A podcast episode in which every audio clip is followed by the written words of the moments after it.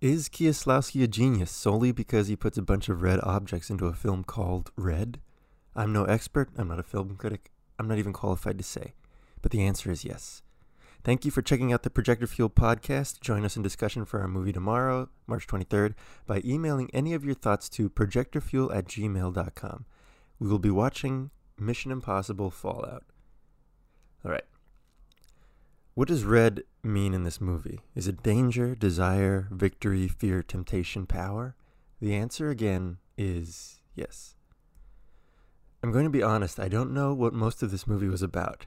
I've seen a good amount of Kieslowski, and more often than not, that tends to be the case. The first film of his I saw was The Double Life of Veronique, and it blew my mind. This was because I didn't know why anything happened the way it did, but I loved it. I looked up a review by the great Roger Ebert to see if I could get any clarity on the meaning behind it. The review praised the film four stars, and Roger detailed how he too had no idea what was going on. So I'll just talk about the moments here that I did like. And there were a lot, because like his previous films, I loved this one. In any other movie, the ideas that Kieslowski incorporates into his film would be the entirety of their stories. But for some reason, in his movies, these moments feel more like real life. Meeting a stranger that enlightens us would realistically be an afternoon for us.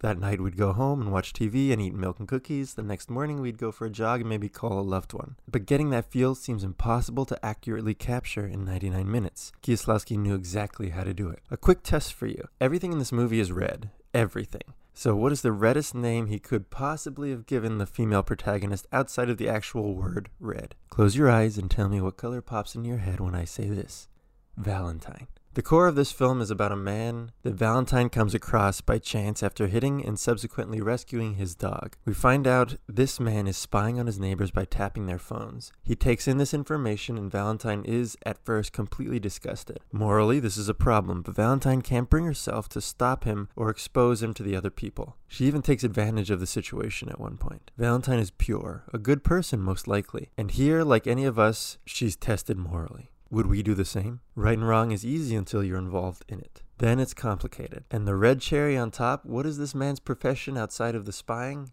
He's a judge. A moment during this great scene, everything freezes. Valentine failed to warn the other people that he's spying, and now she's listening. Wait a moment, he asks her. The light in the room grows impossibly bright.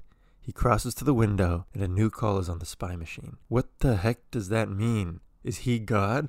I don't know, but my heart slowed down also. I can't think of a more perfectly fit together movie. There are moments of circumstance, chance, and fate, meaning just outside of comprehension, that culminate in an absolutely thrilling ending. All these seemingly random ideas that tie up in a conclusion so delicate and tense. Kieslowski knew exactly what we were thinking, and he knew that he didn't want us to expect what was to come. When it was all over and I was left with the judge staring out of the broken window, a life changed, redeemed through which the universe puts its tongue in its cheek. I knew that I'd seen the work of a genius. This was the last feature film of Kieslowski. It was released in 1994 and he died in 1996. It was a masterpiece. And now, I just wish there was someone to talk with. Those are just my personal thoughts, and I would love to hear yours please email me at projectorfuel at gmail.com. Tomorrow's movie, due by the morning, is Mission Impossible Fallout. Hope to hear from you and hear your thoughts on the movie. Thanks again to At the Work of Re for the picture in our profile. Hope everyone is staying safe out there, and thanks again for checking out the podcast.